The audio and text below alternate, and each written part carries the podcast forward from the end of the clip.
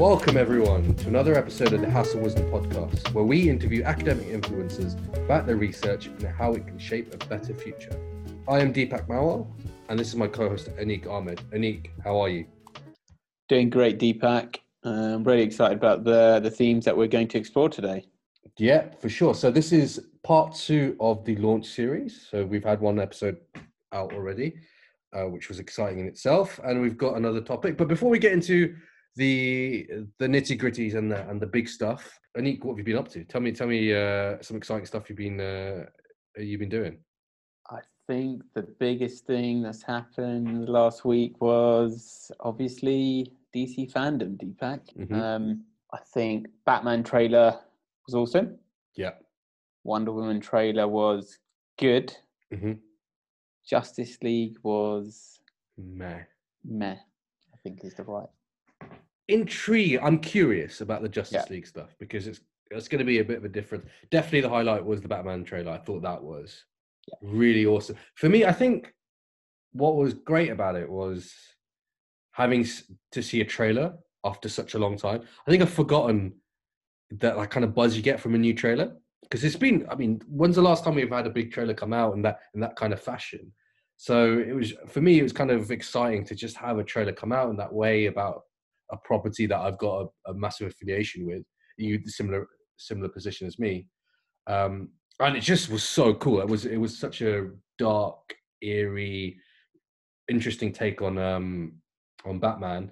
And my favorite bit is um, when uh, Batman just just completely smashes that guy. The guy asks him, "Who who are you?" And he just smashes him up into bits. He's just like, "Yeah, this is this is it. This is going to be the thing." This is what's gonna take my money. yeah, yeah. So I take my money, take everything. It's cool. I'm ready. I'm ready. Now. Yeah, I'm ready to go.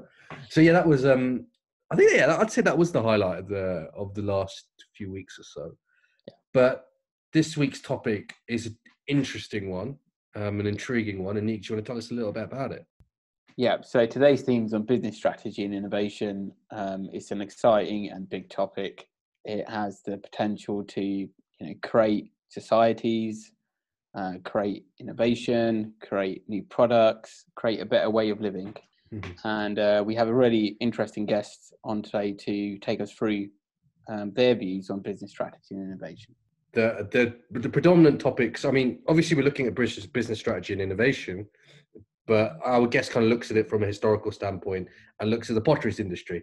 And it was such an interesting conversation to be able to talk about business strategy and innovation in such a way was really interesting. And, and we could really look at the fact that our, our approach and our strategies can you know revitalize a, country can help them develop can energize cities can help industries broaden their horizons can help um, products um, develop beyond you know our our pre-existing ideas. So it, it, was such an interesting way of looking at how business strategies can advance innovation in a multitude of ways, and, and the effect it can have not only on the product but the society that it's work that it's operating within. Yeah, I, th- I think to all the viewers listening, you know, this is a, a fantastic podcast, fantastic interview. Obviously, if you want to play a game, you know, you could always just take a drink every time uh, Joe says pot well, not just Joe. I think we we both say pot. Okay. The three of us say pot and potteries quite a bit. Um, yeah. And I, I, suppose what I suppose that, kind of happens as as we've listened to it a few times and realised, yes. yeah, we hear pot and potteries quite a bit. And that was a little joke that we made. You can pretty much play a drinking game uh, with the number of times that uh, the word pot or pottery was used. So yeah, if you, if you need something to make it more exciting, I think there's definitely the prospect of making it into a bit of a drinking game.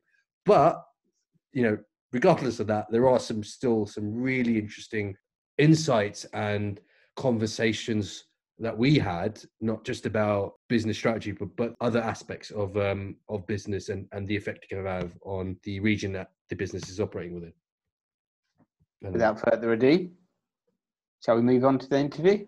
Sounds good to me. Welcome to the House of Wisdom podcast. On this episode, we have with us Dr. Joe Lane. And Joe is a lecturer in strategy at Henley Business School and also the program director for its International Business and Management um, course. he completed his PhD at the London School of Economics, where he then worked as an LSE Fellow prior to joining the University of Reading. His PhD thesis was awarded the Coleman Prize for the best thesis in business history at the Association of Business Historians Conference 2019. Joe's current research examines the organisation and evolution of historical industrial districts and clusters with specific focus on the role of knowledge and innovation and how they determine firm strategy. He's also researching the behaviour and strategies of co-located firms and their responses to fluctuations in the economic environment during the 18th and 19th centuries. Um, he is also a fellow of the UK Higher Education Academy and is currently serving as treasurer for the Management and Business History Special Interest Group in the British Academy of Management. Joe, thanks for being with us. How are you doing? Thanks for having me. Uh, doing very well, thank you, Anik. Um, yeah, yeah, looking forward to to chatting with you today. Yes, definitely. I think we, me and Deepak, found your your research areas and, and the papers you shared with us really interesting, and we're definitely looking forward to getting into it in this podcast. But before we start, um, we do usually offer kind of ask a few kind of icebreaker type questions just to kind of kick off things. Um, Deepak, why don't you start? Yeah, sure. Okay, Joe. So we always talk about the House of Wisdom being a real thing and we imagine it being like an awesome place to just chill out. Um, imagine that you're quarantined there, say a month or two. Who would be the guy or put a girl that you'd want to spend quarantine or lockdown with in the House of Wisdom? So imagine, you know, House of Wisdom's got loads of books, all the kind of um, um, educational sources that you'd want, um, everything that you need um, who would be kind of the ideal person? Can be, you know, dead or alive, someone famous, someone in, uh, an intellectual, um, as long as it's not, you know, a relative. Oh, uh, great question. I know this one. It would uh, definitely be Jimmy Page, uh, guitarist from Led Zepp, because um, I reckon in a month he could probably put me into shape in terms of getting me through the Led Zepp tab book that I've had on my bookcase for about two decades, but haven't managed to actually play any of the songs from yet.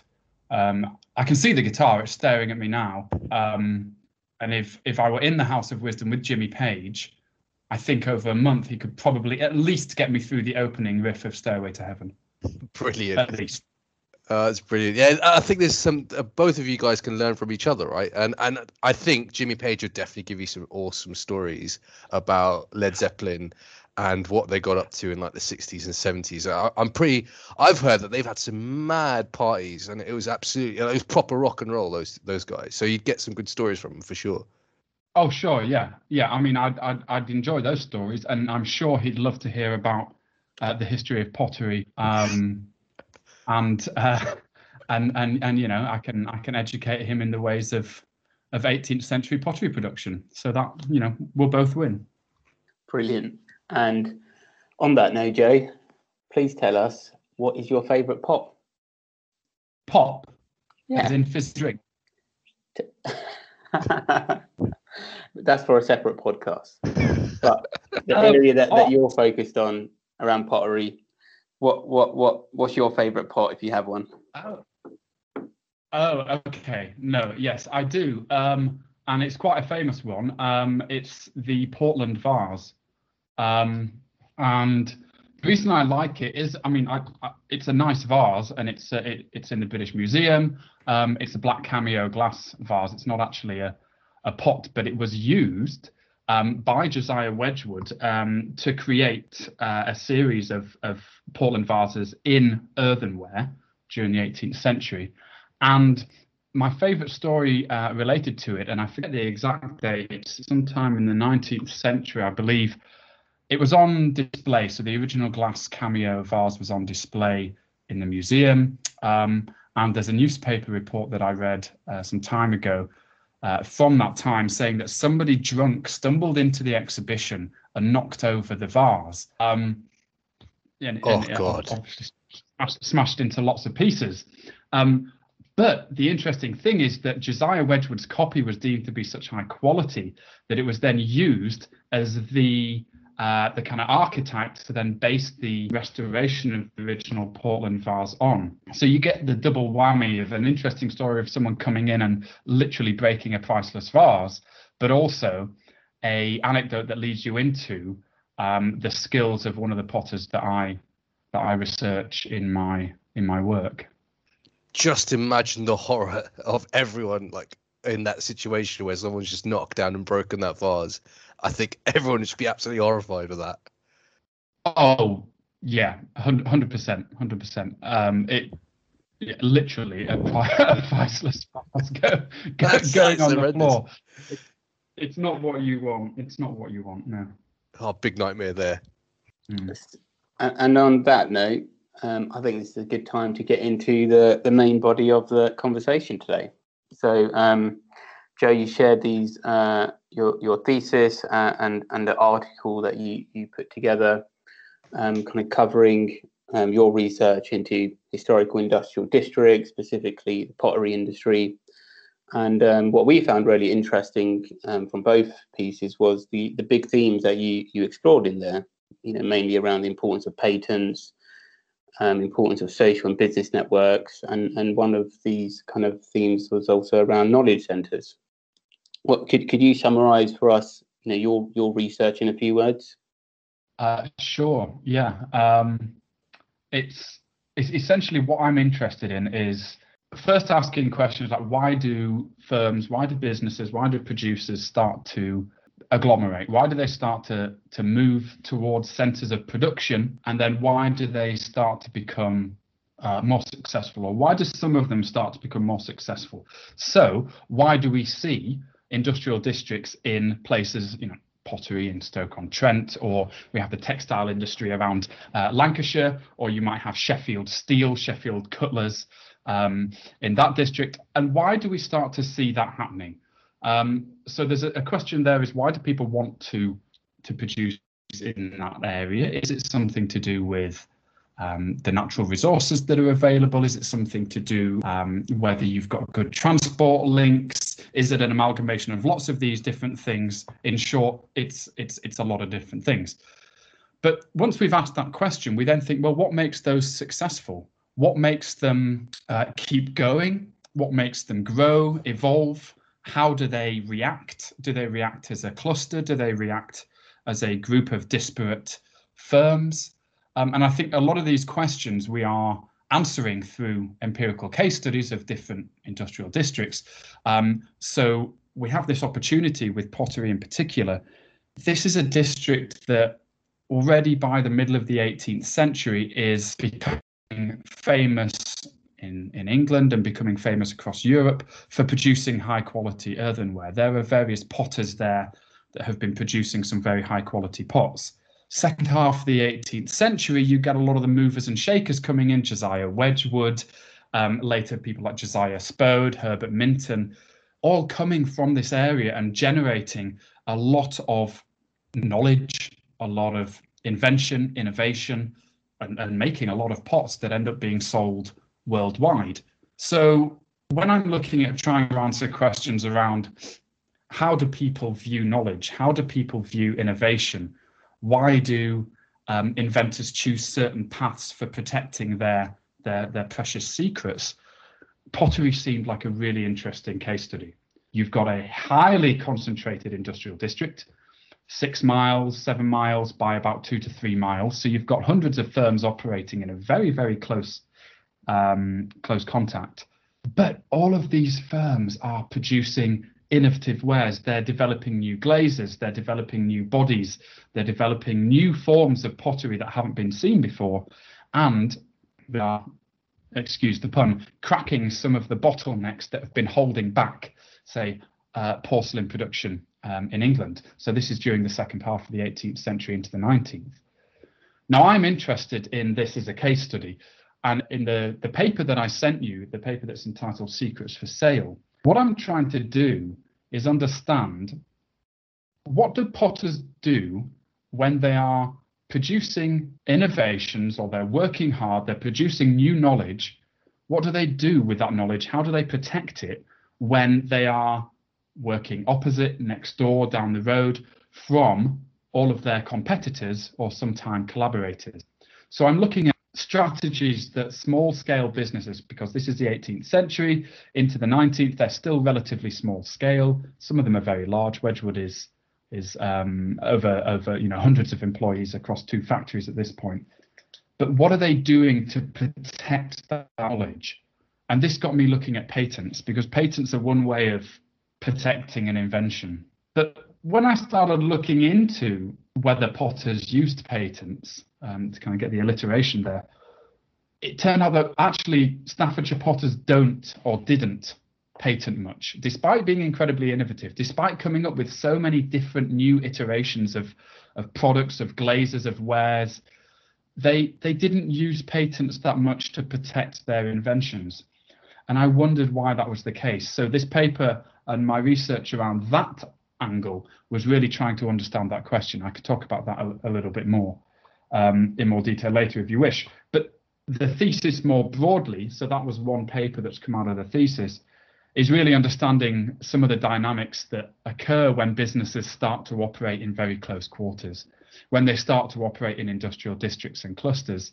So these geographically bound areas of, of, of, of firms that are doing similar or related tasks um, so I looked at uh, social and business networks. How important are they? And how important is the fact that you've got people face to face? You've got people going to the same places of worship. So there's a lot of um, dissenters and, and, and, Methodist chapels um, in the Stoke-on-Trent area in the late 18th, early 19th century. What happens when the social and the business life becomes intertwined in that way because the area is so concentrated. What happens when you know industry is in the air, as Alfred Marshall um, famously said it, the, you know over a century ago now? What happens to some of those dynamics? How are they important, and how do they guide the strategies of people who are running businesses that are competing yet also collaborating in so many ways and bumping into each other um, across life. So I'm interested in networks, in, in knowledge, what that means for knowledge, how you protect it, but also what that means for a district in the longer term. That's not a few words. I'm I'm aware I've, I've gone on, but um, yes, I've been locked down for some time now, so it's nice to talk. yeah, brilliant. Uh, definitely, I can. We can definitely see the excitement there. I think one of the first questions I've got was in terms of. I initially thought for the fact that it's in an industrial district, you would have seen knowledge sharing generally. Whereas I think in your article, you definitely discussed this idea of uh, there being a lot of intense competition, and there was a lot of competition, and and almost quite protective about the knowledge that they have. So do you think like competition is actually quite an important factor for kind of these industrial districts to really expand, to be really popular and, and successful as they as they were?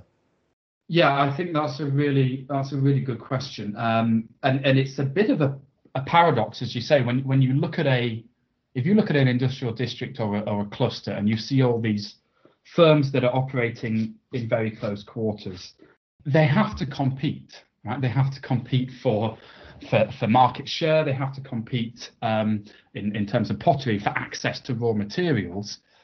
Yet it does.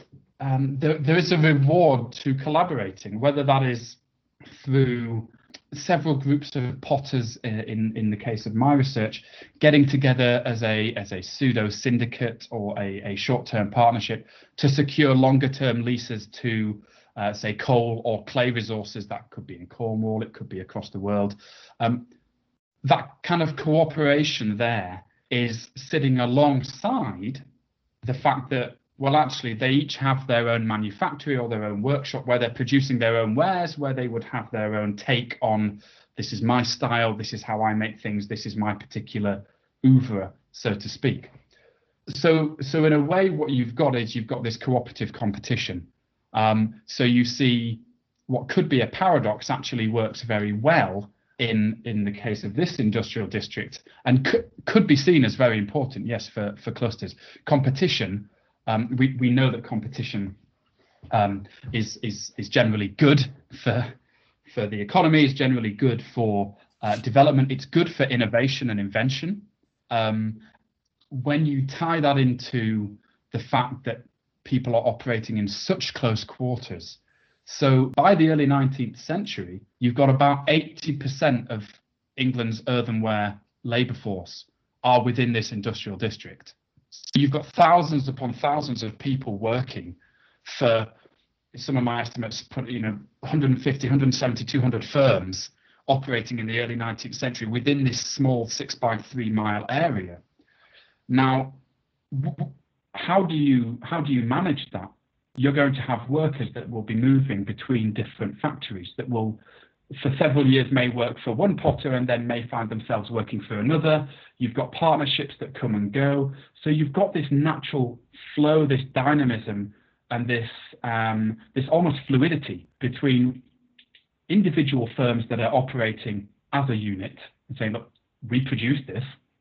Um, these are our goods. You are our competitors. But then four or five years down the line, the two head potters at those firms could be working together um, to create an entirely new type of product. So it's a really interesting dynamic where competition takes on different forms. Um, so you're saying you know, to kind of come back to, to whether competition is important. It's incredibly important, but it isn't just lots of different silos, lots of different individual producers competing with each other. This is competition that is constantly shifting and changing. Thanks, Joe. That that you, you mentioned one point there around kind of collaboration and and also about you know since a lot of these people are close together, the whole supply chain you know becomes a lot stronger. It's easier to innovate and and and, and competition helps drive people in that direction. Do, do, you, do you see parallels, I suppose, in that research you've done and kind of the modern city districts so I look at London, for example, and you know all the banks, all of certain firms are all in one place, which you know one helps mm. then the firms recruit those individuals. Um, the transport networks, everything are built around that city or that area. Um, and like you said, it allows people to move around and still stay in the same industry and take their ideas into new or into other companies and help them innovate um, and, and continue to you know try to be successful. Yeah, yeah, I do, I do, and I think um, it's a really interesting point because there are two. So I'm I'm, a historian, so I'm interested in these concepts, these theories, and and uh, and notions of externalities that, that come along with industrial districts. But I'm looking at them from around 1750 to around 1900, give or take. But a lot of what we know about industrial districts and clusters does come from so Alfred Marshall in the first instance looking in the late 19th and early 20th century. But today we see a lot of different clusters and we see a, a whole variety of clusters on offer. So you're absolutely right. There are parallels to be drawn. You mentioned around um, you know, having the labour force all together, having this very specialised group of people who are skilled in various tasks. They may be slightly different, but as you say, you know, a financial district most companies are, are, are, geared towards the financial services and support roles and various connections there. But you have things, you, you know, you have knowledge spillovers. So these externalities that arise in these clusters are the, the same that you would see in 18th, 19th century. Um, you see economies of scale because you've got so many firms operating together. So whether that's because supply chains become easier to manage or whether there's more bargaining power, but you also see knowledge spillovers and you have a very thick market for specialized inputs. So you get this, what Alfred Marshall would call the industrial atmosphere. Today, you, you get similar effects, but obviously, you know, the financial district isn't an industrial district, but it's a cluster. Right? So some of the same theory and some of the same ideas and notions of what we can see in the very foundations of industrial district theory, where stuff is being made, physical products are being made. Today in the services sector, you still see that. Of course, you do see it in in um, in, in production centres as well. But you know, you see parallels in Silicon Valley in terms of knowledge spillovers, economies of scale, scope. You see um, a very large group of specialised workers, and what you have is you have two distinct kind of sets, the contemporary or the historical, but there is this bleeding between the two. So it's really a, a spectrum and they change over time.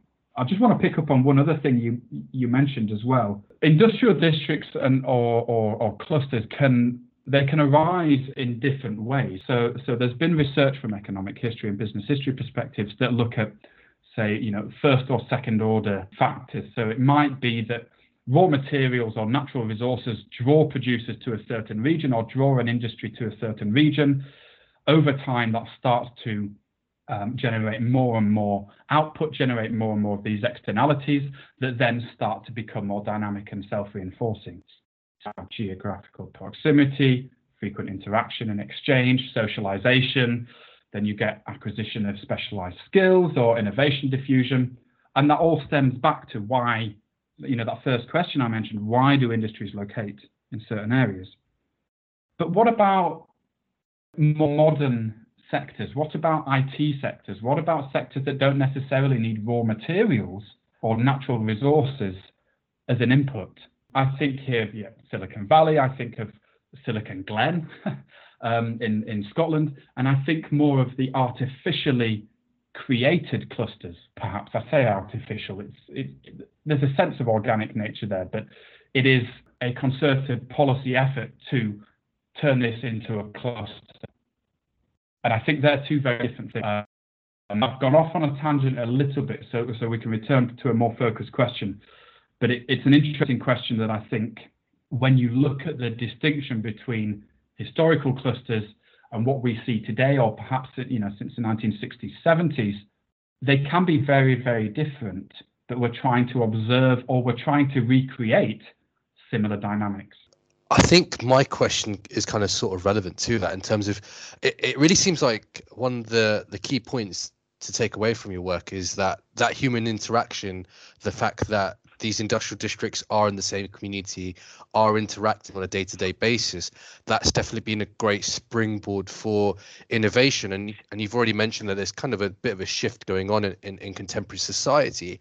So would you perhaps suggest that human interaction is still such an important aspect of innovation within various industries. And even though we are pulling away from that human interaction i think especially you know with the pandemic that's sort of accelerated our activities and, and the fact that projects are now generally online at least for the time being we'll, we'll see if this becomes a permanent thing. But you know in, in your paper that you do kind of look at the importance of human interaction is this something that you would certainly still push for or or um, be behind even in the day day to day basis that we're working in now? Yes, yes. Uh, in a word, yes, absolutely. Um, I think that yeah, the, the the sense of human interaction is something that seems quite remote to us at the moment in the current context, but it is something that we are used to, and it is something that we that we thrive on. In terms of of clusters and, and why that might be important, Storper and Venables gosh, coming up to a, uh, you know a couple of decades ago now, talking about this concept of buzz and buzz being one of the benefits of face-to-face contact and helping to generate connections, build networks, transfer information and knowledge in a much more informal way.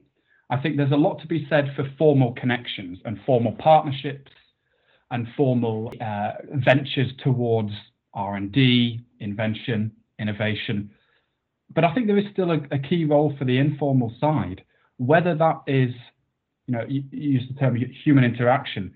Is it in, you know, the informal chats you have in the corridor, if you share office space as you're going to get a coffee, the informal chats you have, you know, um, at a conference, you know, I, you know, the, kind of the cliche that you know sometimes some of the most useful conversations you have at a conference might be during the lunch or during the, the coffee breaks that bookend each of the uh, of the paper sessions, where you bump into people, where there is a sense of spontaneity, perhaps a sense of creativity that comes from uh, a chance encounter. I think all of that, if you remove human interaction, you lose that. I certainly have found that in my own research and my own thinking, trying to generate new ideas, I I rely on bouncing ideas off other people, and I rely on face-to-face contact to do that. I struggled working remotely to try and generate new ideas in my research, where sometimes I'll feel like popping my head in the you know, through the door of a colleague and just say, "Oh, I've got an idea. Can I just discuss it with you?" And you know, five ten minutes later, there's an idea bubbling there, and you can just roll with it. That for me is so important, and I think that probably expands out from the micro um, example that I just gave you in, in my own experience. But at the organizational level, we need to maintain this outward perspective rather than an inside perspective and thinking everything is is is self-contained. We need to have those connections. We need to have those networks to get access to new knowledge that we don't have, to, to help bridge gaps or structural holes in those networks um, that are formal or informal. So yes, human interaction is extremely important. Um, I hope it will return at some point. I, I, couldn't say whether it will return to, to what we're used to. I, I have no idea on that front. But I do know that I value it as a researcher, as as a as a thinking about my research and ideas. Um, I think that's why in higher education as well we value the tutorial we value the seminar to get people in a room and to get ideas thrown about, you know, throw something out there, see what sticks. That can be pushed out and out and up and up to the institutional, the organizational level at society. Um, and there are people far better placed to, to talk about that than I. But in terms of learning, in terms of innovating that way, yes, we need human interaction. Yeah, I do feel like sometimes we do undervalue the importance of human interaction and, and that even not even just in terms of looking at industrial districts and and and how um, business strategies can improve innovation. It's just in the, in the day-to-day lives, even you know, in uh, me and you, Joe, we're, academics, and in in that human interaction, just talking to another person and just you know feeding off their their interest their energy and just to kind of build and develop new ideas and and the work that you have you know obviously when, when we're doing our phds we had a supervisor we go to our supervisor we go back and forth and and we can really develop our ideas and and that human interaction is so important. And you make mention of tutorials too. One of the things I, i'm really worried about when when returning in september and october is that lack of human interaction and and having the students there for them to just have an idea for them to just talk about it and then we go back and forth and we can really develop and construct the or, or further construct the, the their kind of ideas that they've got. I think we shouldn't undervalue the importance of human interaction um, in all aspects of life and i think it's so important that you do make mention of that and and reiterate that you know we don't want human interaction to go away. That's so important. We shouldn't just you know embrace being online and doing everything online in, in, in such a kind of strong fashion yeah, it's it's it's an interesting kind of development, isn't it, that we find ourselves in having everything online. I mean, it it works it works to a point, um, and I guess we're we're constantly learning when it may not work as well, and where so so you know this is a, an interesting case we're living through now is to find out, you know, perhaps we can find out more about what we gain from face to face contact, and then thinking in terms of academic research and when we look at things like industrial clusters, you know, when you know obviously in the 18th and 19th century social media zoom teams it didn't exist. But we still see um, so josiah wedgwood writing to his business partner thomas bentley um, in the 1760s 1770s you know, writing several letters a day to each other. So um, you know, thomas bentley was running a, a showroom on uh, greek street in soho so not, not actually far from um, the LSE campus when I was when I was researching this, um, and he had his ear to the ground um, in terms of trying to figure out market demand. Um, he would listen to what people coming into the showroom would say. He would interact with the with the customers, with the consumers, with the demand side of the market, and he would be feeding that back on a you know a daily basis to Josiah Wedgwood, who was you know kind of heading the company in Stoke on Trent uh, at a, his Etruria works, this, this, this wonderful factory that he built. And to say things like, I haven't got the exact wording because I don't have the letters in front of me, but people are really liking this style at the moment, so let's perhaps in, increase the style. This was a failure. People don't really like to see that, um, but there's more demand for this. So that fine tuning that in the 18th century comes from face to face contact. It comes from information, it comes from communication. So what you have there is an example of the cluster kind of spreading out a little bit. So there's a satellite There's the, the showroom in London that is connected through letters through Thomas Bentley and Josiah Wedgwood. It's connected to the site of production.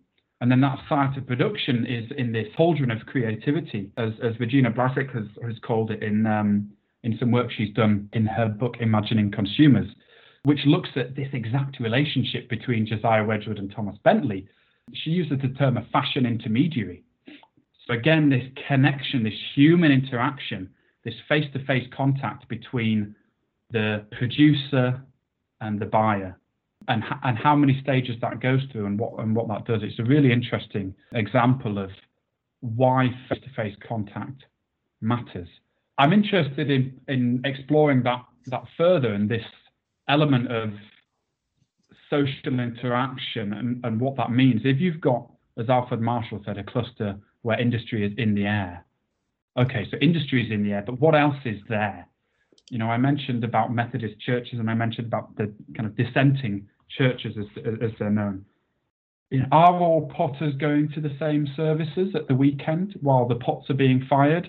Are they bumping into each other? Are they are their children going to the same um, schools? Are they um, using the same services in the marketplace? Are they? How much is this interaction overlapping?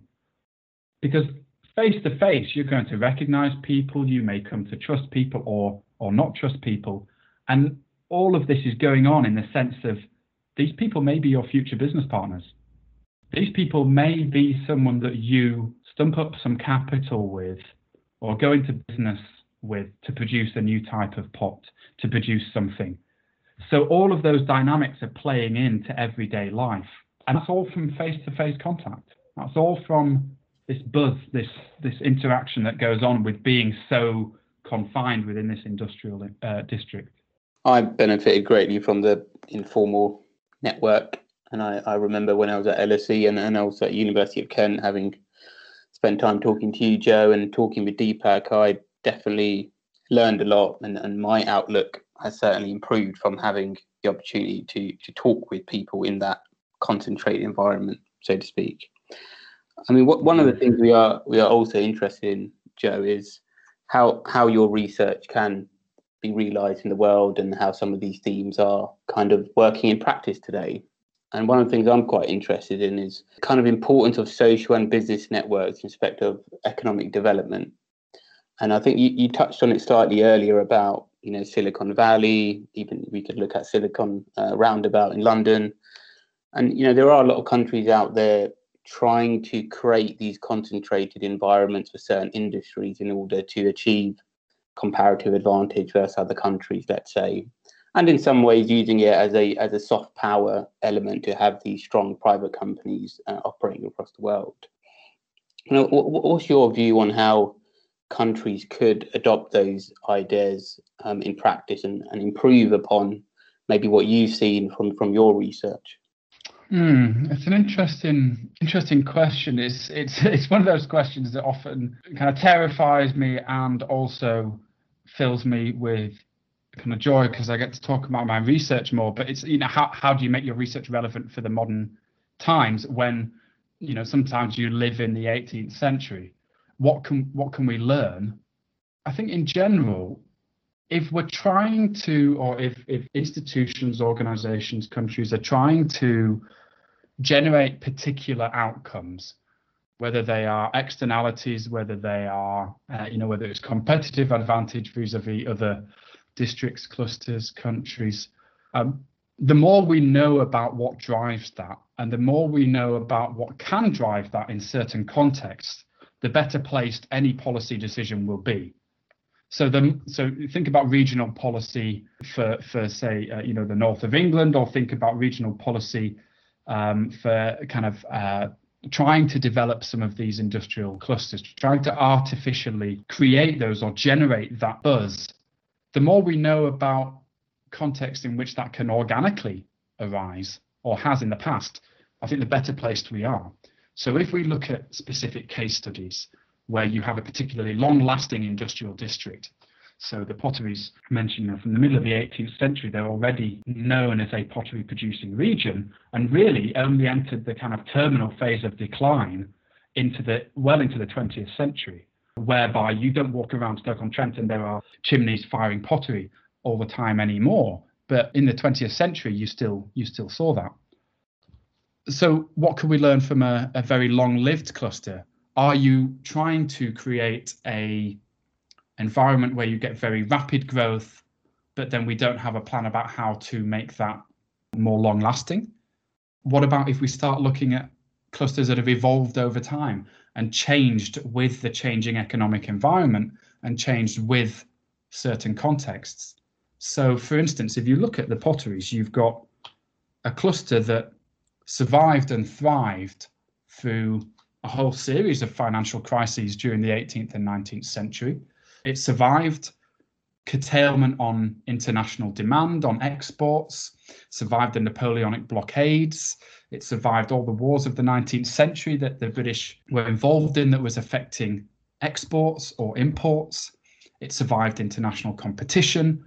I say it survived, you know, relatively, you know, it, obviously its performance goes up and down. But then we see we've got a whole load of markers that could potentially derail a successful industrial district that is based on producing a very specific type of ware. But actually, it's survived. Why?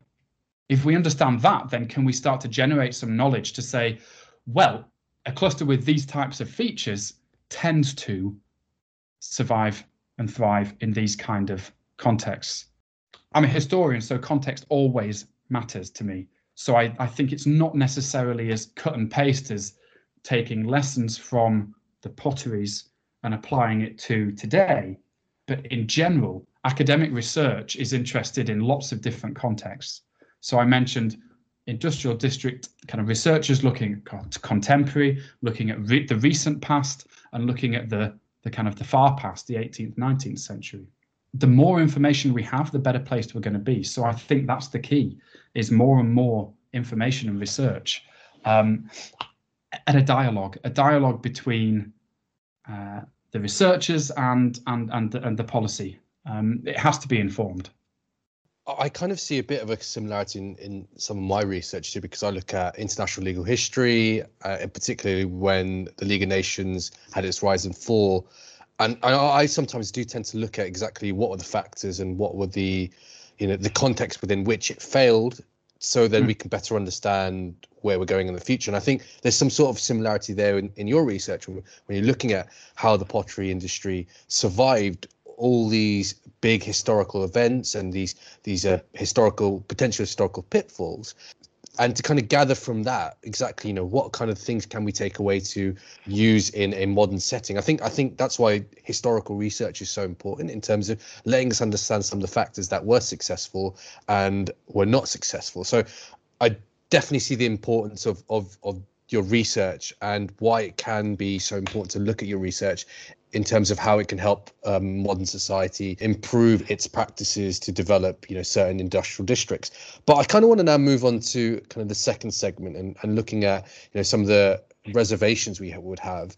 What when you look at kind of the industrial district and and how it it, it, was so successful for for the 18th and 19th century what were some of the issues that what you say would be a bit of a concern or, or some of the vulnerabilities to to the potteries industry it's a really interesting point. I, I can think of one case in particular that what people do with the knowledge they create and the knowledge they use, it can help. It can help a district. It can generate um, growth. It can help stimulate more innovation, but it can also prevent further invention and innovation. And I think that's a key issue that any cluster or any district is going to struggle with is managing that that, that tension between sharing knowledge and keeping it secret.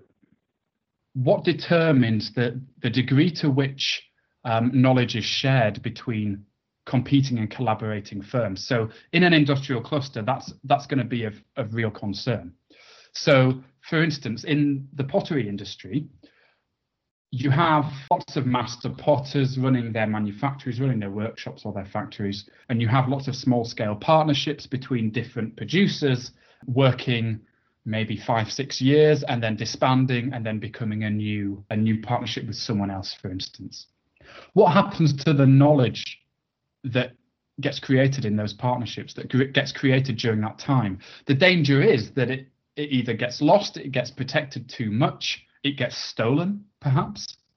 So you see in the pottery industry, visitors to the pottery region, if you look at um, accounts of um, so, so during the 18th and early 19th century, there's a lot of travel literature written across Europe where where individuals go and inspect various areas and they write up their accounts of their views of of their travels.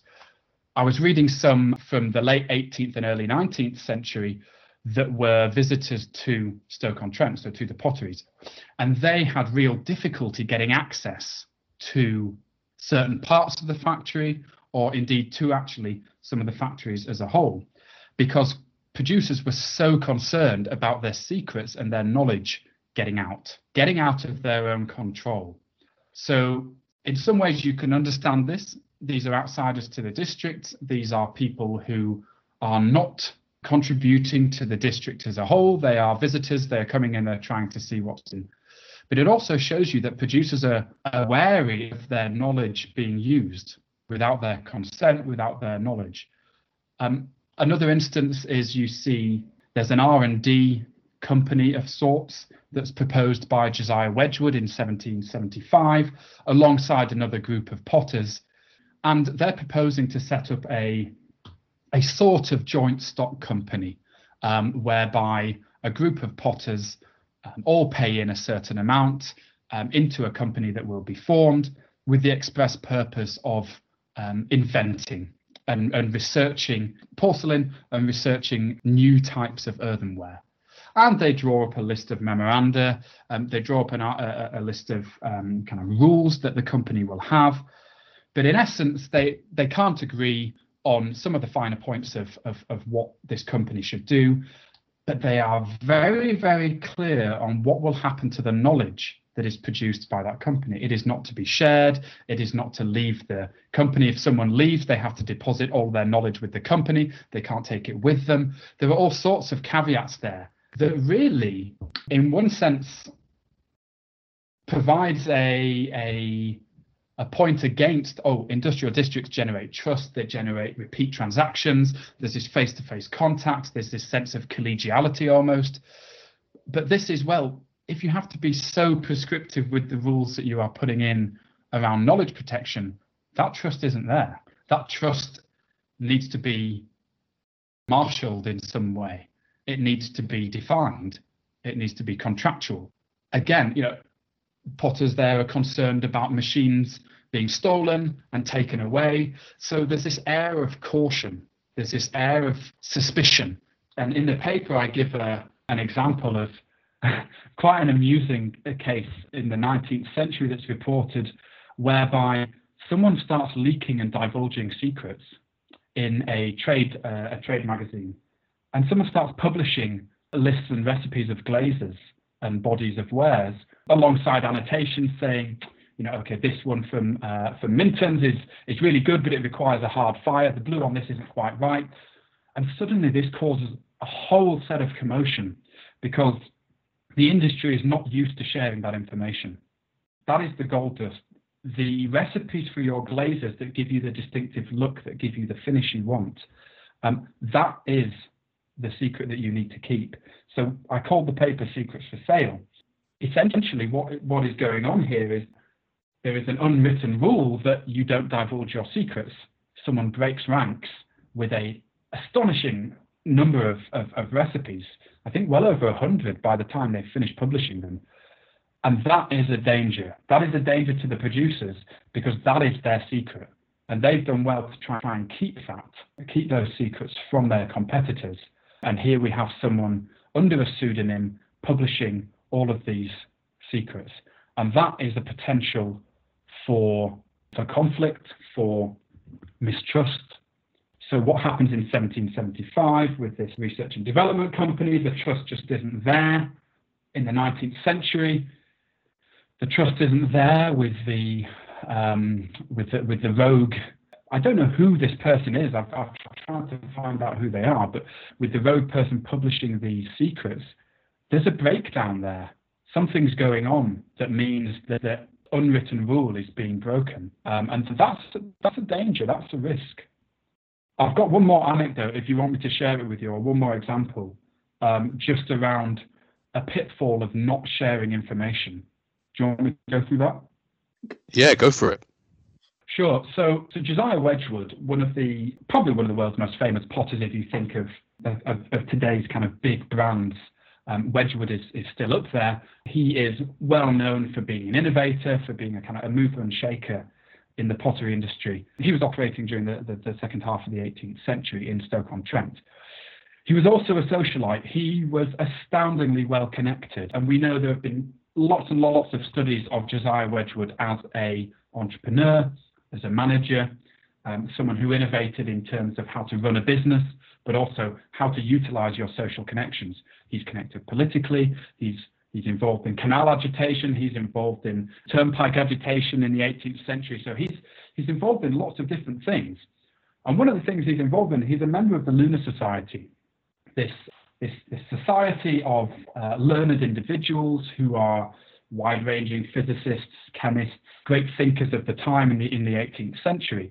And he's a he's a member and he's an active member. And Jenny Uglow's written a, a fantastic book um, called The Lunar Men, um, which which focuses on on that society um, and and how they generated uh, such connections and networks and knowledge. But Wedgwood got a connection through that to James Keir, a chemist who did lots of things throughout his career, but also um, was interested in the production of glass. And through their connections and their conversations, James Keir told Josiah Wedgwood, well, I've, I've got these issues with, with glass production. I, I, I, need to be able to take out uh, imperfections so that I can make better quality lenses. So it's this annealing is the process whereby um, you remove some of these imperfections in the glass so you, you get a clearer glass. And, and Josiah Wedgwood has a very similar problem. Josiah Wedgwood has a problem where he's getting cracks in his glazes and, and imperfections in his glazes. So he's interested in chemical solutions to getting a, a glaze that won't crack and, and craze over time. And the two of them get into conversation, um, and Josiah Wedgwood actually um, cracks, pun intended, the solution. Um, he, he, figures it out, and he figures out how to get rid of some of these striata, I think they're called. Forgive me, I, may have got that term wrong, but the imperfections in the glass. Uh, but it's taken him so long to research this. He goes away and experiments it in his laboratories. And he actually writes a paper for the Royal Society on this topic. But by the time he's figured out that piece of knowledge, that innovation that needs to take place, James Keir's moved on to something else. So James Keir's no longer interested in, in that side of the glass production. He's moved on as a business person into something else. So that knowledge sits there. Um, and it's it's over a decade before that process is then reproduced independently. So that knowledge is created and then it isn't used. So that network connection where it could have flowed exists, but it isn't utilized. So is this network failure? Is this just happenstance whereby two individuals have hit upon a similar problem, one of them solved it, the other has moved on. So it works for Wedgwood, but it's now no longer useful for James Keir. So there's a potential loss of knowledge there because that network hasn't functioned uh, optimally, if you think of this in network theory terms. But it's just that I, I write about it in much more detail in my thesis, but um, it's an interesting case whereby everything exists for that to work, but it doesn't work for some reason. Yeah, Joe. I mean, that is a few interesting points actually that you mentioned in, in your response there. I think one was around kind of the importance of patents and I think Deepak asked a question earlier about, you know, what, what are the problems with having, let's say, concentrated industrial districts? And, and you mentioned about, well, yeah, there, there are a few people who, let's say, are, are the innovators and, and may kind of keep those secrets themselves and, and rightly so because you know to them that gives them power and that gives them the ability to innovate better than their competitors but also you then have the potential for monopolies or, or even oligopolies, right? And and you'll know that, and we'll both mm. know that from looking, you know, studying economic history about very concentrated markets, and we know that's not a um, idealistic situation for markets to operate in. So, from, from your perspective, and, and looking at that from your obviously research perspective, do, do you think, you know, you, you mentioned about other firms in the pottery industry collaborating together mainly in order to survive, but also in order to compete with these, let's say, senior innovators in that cluster. do, do we need? Do, do you see that? You know, as a as a as a good thing we need to encourage in certain industries. And and I think, for example, like medicine, where some people are creating life saving drugs, they have the patents for them, they may be the only ones that can produce it. Do, do you think in those instances you need a government to come in and, and break that knowledge apart and share it with other people so you can mass distribute it?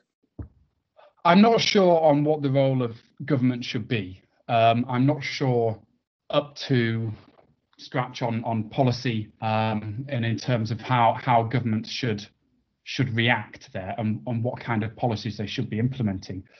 But I do think that whenever you look at, say, a cluster or an industrial district or a group of firms, there are interesting things and useful things going on at all levels. Yes, there are some very large firms, you know, the whales.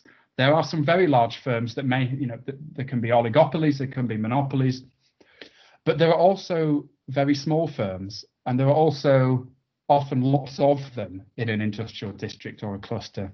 So Jeff Tweedale's done a lot of work on the Sheffield Cutlers and has thousands of small scale producers in an industrial cluster that is astoundingly innovative and creative and successful. There are large firms operating alongside a lot of these small firms, but when we shift our perspective towards some of the smaller firms, you see a lot of innovation, you see a lot of generation of knowledge and a lot of um, production going on. So I'm not sure it's always a good idea to just be focusing on the very large firms.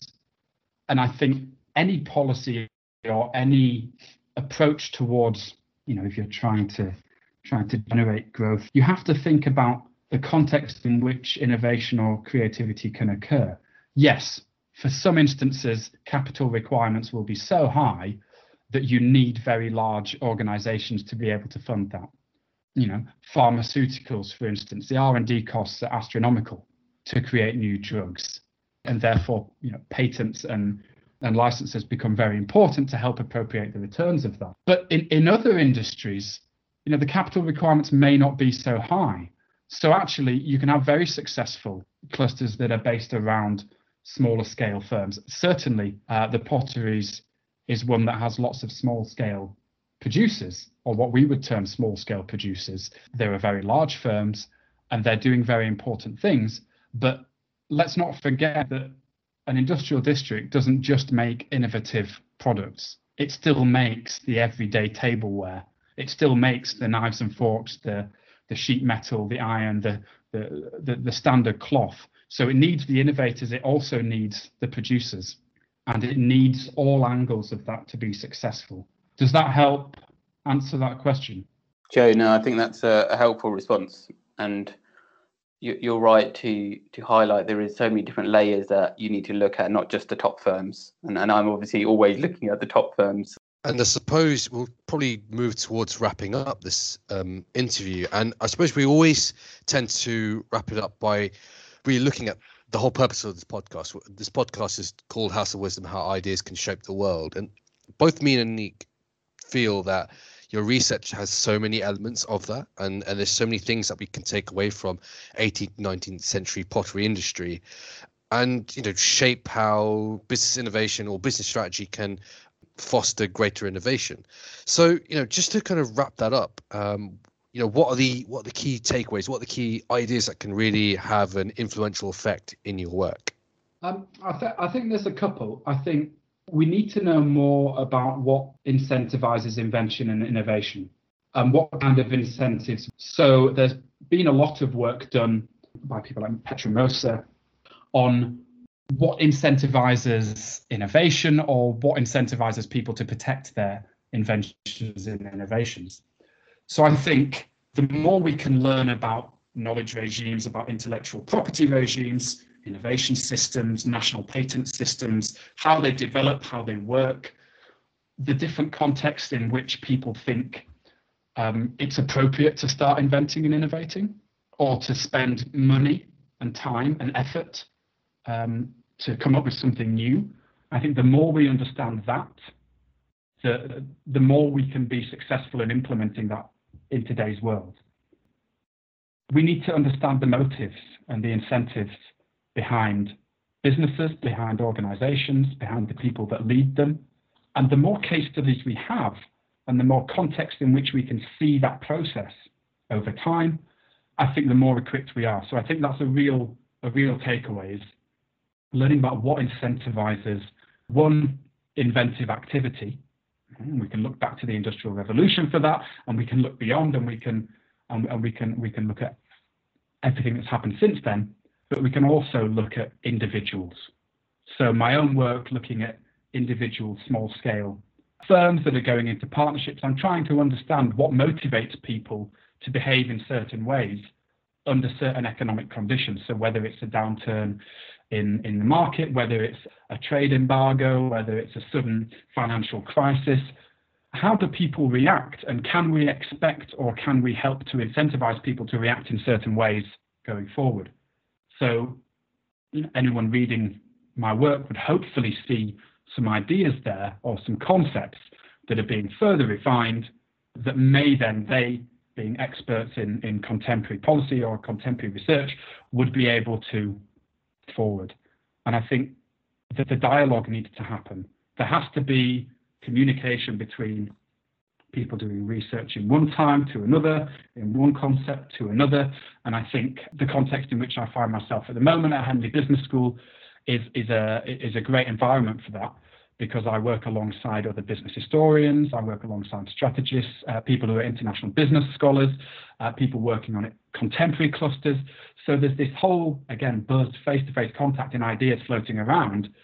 And we all come from different areas of expertise, but we're all interested in, in similar ideas and we can see where we can take bits and bobs um, and pull them together into something that's useful.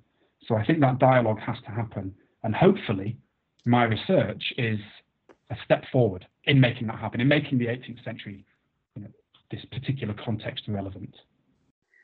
Joe, thanks for joining us, and we hope you will uh, join us again. Absolutely, anytime. Thanks. It's been uh, it's been a great chat. I really enjoyed it.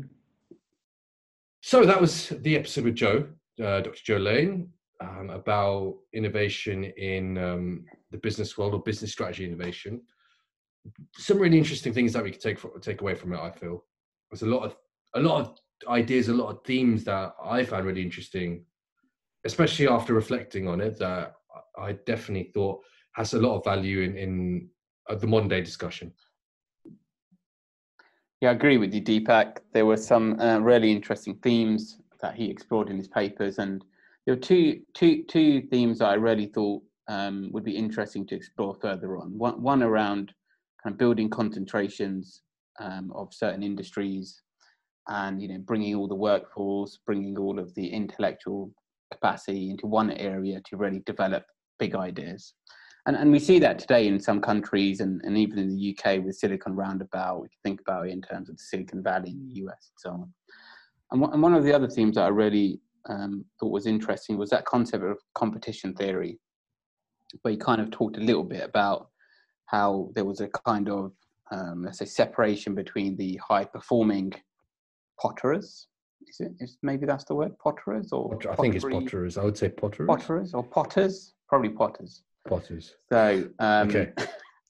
Something along those so lines. High performing potters and some of the ones that were breaking away, and how some were using patents mm-hmm. to kind of you know, safeguard their their secrets. Yeah. And, and that kind of concept of kind of monopolies, or oligopolies, and duopolies, even um, so, so I definitely think there was a lot of, a lot of, um, a lot of things that are worth exploring further um, after listening and, and talking with um, Joe. One little funny thing, uh, uh, Joe and Joe is talking about um, how the, the, competition based on it uh, side of things, how there's collaborations and competitions. I got a real um, Godfather vibe about it. I just imagine like the Godfather, like like setting up of the pottery world where you've got all these like dons of the on the pottery world, and they'll, they'll, have like a round table and meeting, and they'll be like, "So what can you do for me? What kind of pot yeah. can you show me?" So they're like, I, I, I, when he said that, I just I don't know why that popped up in my head. Um, it, it, does sound like there was uh, some mafia Yeah. Kind what of you got? pottery? Matteo during that period. Yeah, exactly. Um, so, and I think some the- one the other thing that I kind of was intrigued by was the uh, the idea of community being such an important thing, because Joe mentioned it quite quite a fair bit about how these obviously these potterers or potters are in close connection, are hanging out, they're going to the sermons, they're going to church t- at the same time, they're in connection on a day-to-day basis and and there's a hub that's been created. Their families that are together. And how important business can be for a community it, it can create a, community around the business. I- think it shows kind of some of the some of the important kind of human elements to to business and how important business can be for regions and for certain cities or you know areas. And that's why i think certainly this approach to business innovation is is something you would encourage. Yeah, Yeah it's, it's an interesting point actually when you think about in the current context where people can't be concentrated in one area anymore. And yet, do we, I mean, we don't have the evidence yet of whether that's worked or not. You know, it's only been like three or four months of kind of lockdown, let's say, but it'll be interesting to see h- h- how whether we can still achieve that level of concentration of ideas even mm. though everything's become decentralized like the human interaction part anyway Yeah. because all of a sudden you know be- before the kind of idea was some country or state or some local city would encourage kind of actors to come to that town to set up their business and they'll give them certain incentives to encourage that but when you in some way now can run a whole business from your home virtually without even coming to that city you know it, it does Yeah. pose the question whether whether that that kind of approach still is works or is necessary let's say um and so you know i don't have the answer but it would be interesting to see how that plays out over the next year or two years you know post this covid event Yeah. On, on reflection, I kind of wish we did ask him about that because he was certainly a strong advocate for that human interaction, that human touch. But maybe it's a, almost a bit nostalgic to a certain degree. Could you maybe could you, could you maybe say that it's a bit nostalgic and maybe not realizing that you know the world that we're in right now, we don't know, like you say, we don't know the potential of it. Really, we've only had a, what, five months of of having to work so heavily in on the online um, landscape and you know, I'd give the example of us. I mean, we've created this podcast. The the the person doing our music we've never met. i have no idea what he looks like. Um, my friend who's done the kind of um, the the graphic designing and, and logos, you've never met him. I don't even. I, I think you might. Have, no, you. I think you met him once for my birthday. Um, but you would. You, I don't think you'd like recognize him. You wouldn't even know who he was. So so so you never met him. We've actually. So we've never met Andre um, who who we did the episode on, on big data. We've never met him in person. We've only met him online, but we've had meaningful conversations. Even example with Joe, I've never met Joe in person, but we've had some meaningful, good discussions. We've created a, a podcast. We've started a series here, and we've not had that human interaction. So, yeah, I, I, de- I I- I'm with him, and and I, I stand by what I said in the in the interview, in, in the fact that human interaction is so important because that energy you can have in a room where you can just spitball off each other and Mhm.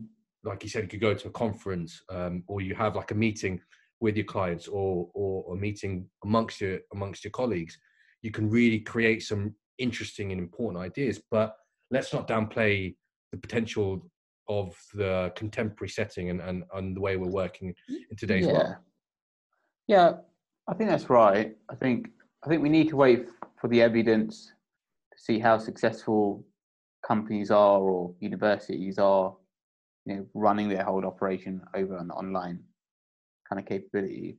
I think from my perspective, maybe like you said, slightly nostalgic in one way that yeah, my I, I always like being in an office with people.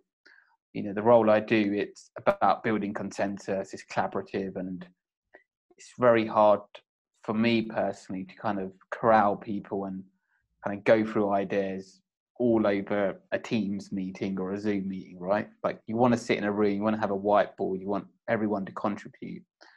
Um, and I, I do think I do think there are definitely benefits, and you definitely remove I, I feel from just these last three months, remove that concept of groupthink where mm-hmm. you may have certain dominant personalities in the room that lead thinking for everyone else. Whereas when you're online, you don't have that intimidation or that kind of unease that you may get if everyone's sitting in a room. And, and I have felt that more people have been more forthcoming with their ideas um, and, and thoughts than before. So, so I am seeing a different kind of benefit from from this um, kind of this this working arrangement. I see. I'm actually quite intrigued about how that'll affect. So when I start teaching again, whether I have those students that are sometimes a bit um, intimidated by the the the more vocal students, whether they're a bit more um, or less scared to actually talk in class. I, I, wonder if that actually happens in in the tutorial or in the teaching setting too. So it's it, yeah, we don't know yet, right? So I think I think I think what Joe's in, uh, research does remind us is don't forget it. Uh, human interaction is important, but let's not be so tentative of of the world that we're going in. I think it's actually kind of interesting within the um, launch series that we've got two kind of different um, uh, perspectives. You got Andre, who's kind of really embracing the future and what the future's got for us, and and Joe kind of reminding us of the importance of of our traditional forms of business interaction or development um, or strategies. It's I think it's kind of a nice um, dichotomy there um, in that sense. Yes, Deepak, definitely. Um, I, I think what Joe's Joe's done is Joe's historical research has has kind of just brought to light what key things people were doing during that time that made those kind of things successful and as we look forward or as we look at infrastructure or structures today you know what could we be taking from the past mm-hmm. and thinking about how we could use that to improve what we're doing today yeah. so so um, yeah I, I, left with uh, it's weird because I, I know his research was all about pottery and he used that as a case study but i left with so many big ideas and big themes about what his research means for kind of I don't know um, city planning. Yeah. Or you know how we want to encourage innovation. Yeah. Or how we develop countries. How how do we mm-hmm. create comparative advantages? And it's weird because because I, I, do again. You know, I know it was about pottery, but the ideas or the themes that were going through my head that he triggered through his work was just it feels like there's no connection when you look at it on the surface but when you do read through his detail and read through the paper, there's so many things that come out to you. Um, and so, yeah, c- credit to Joe, and I can see why he's been winning various prizes. And um, you know, we, we should tell all of you Joe, Joe has a book coming out. Yeah. And um, we'll drop the link to to um, you know we'll drop it in the description. Um, but definitely something if you're interested in his work and you want to learn more about what he does, you know check out his bio on the Henley Business School website and, and obviously pick up his book. Um, yeah, and and I think we'll give kind of the list of the um, yes. articles that we covered and we that we read of his to kind of get us prepped for the interview. Uh, one little kind of final takeaway I'd say about Joe's research is the way I look at it is it's kind of a springboard for critical discussions or critical analysis of of what's going on. I think having that data there having that information about this world, about this period in time, we can then start engaging with it and having some critical assessments. And I think that's what we've done um, with this interview and in our reflections on the interview is is kind of what are the takeaways that we can then transfer and use and utilize in modern day business strategy for innovation and even in other walks of life. I think that's what I I see the value for that sort of historical research, kind of historical research that that Joe's doing in creating that springboard springboard for the critical assessment that we're having now.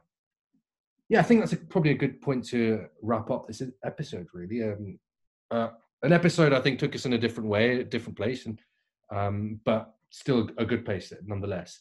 So, what are the little things that we need to remind our listeners about? Check us out on Instagram, House of Wisdom Podcast, no spaces, no capitals. On Twitter, How Podcast, or H O W W Podcast, and check out the website. Um, you get all the information there about the people with it, that, that we're interviewing, the, the, the reading materials, and just kind of information, and obviously the um, the episode itself. Check us out on Spotify and the other various um, platforms that you can listen to podcasts on. And I think you got one thing to say. On that note, good night and good luck. See you next time.